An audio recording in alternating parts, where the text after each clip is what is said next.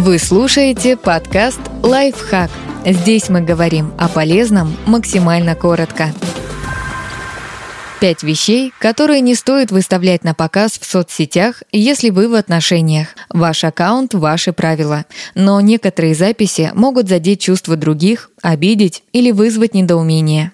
Неудачные фото. Может казаться, что фото, на котором вторая половинка смешно перепачкалась тортом или делает ремонт в заляпанной красной футболке, очень милое, и им непременно нужно поделиться с миром. Но тому, кто изображен на фото, может быть неловко, если его в таком образе увидят 50, 100 или 1000 посторонних людей. Так что спросить разрешение, прежде чем постить чужой снимок, нормальная практика и элементарная вежливость компрометирующие факты. Не стоит цитировать резкие высказывания партнера, рассказывать о нем какие-то курьезные случаи и уж тем более выдавать секреты. Даже из закрытого аккаунта с парой десятков друзей информация может утечь и оказаться в самых неожиданных руках. В конце концов, это интернет. Тут почти невозможно ничего спрятать интимные подробности. Не стоит публиковать все эти селфи из постели, прозрачные и непрозрачные намеки о том, сколько времени и как именно люди в этой постели проводят, описание физических особенностей своей пары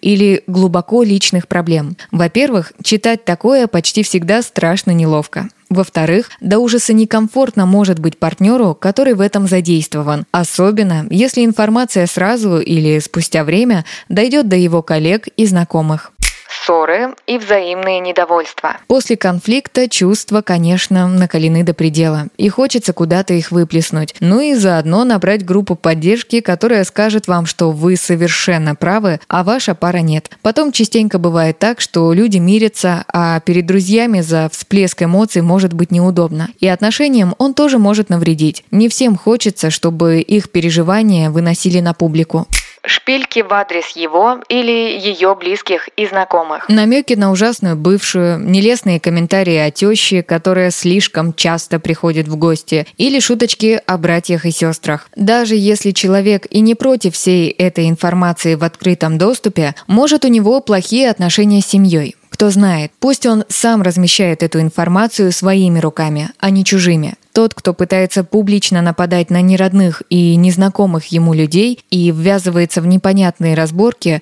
выглядит склочным интриганом и рискует в итоге оказаться крайним.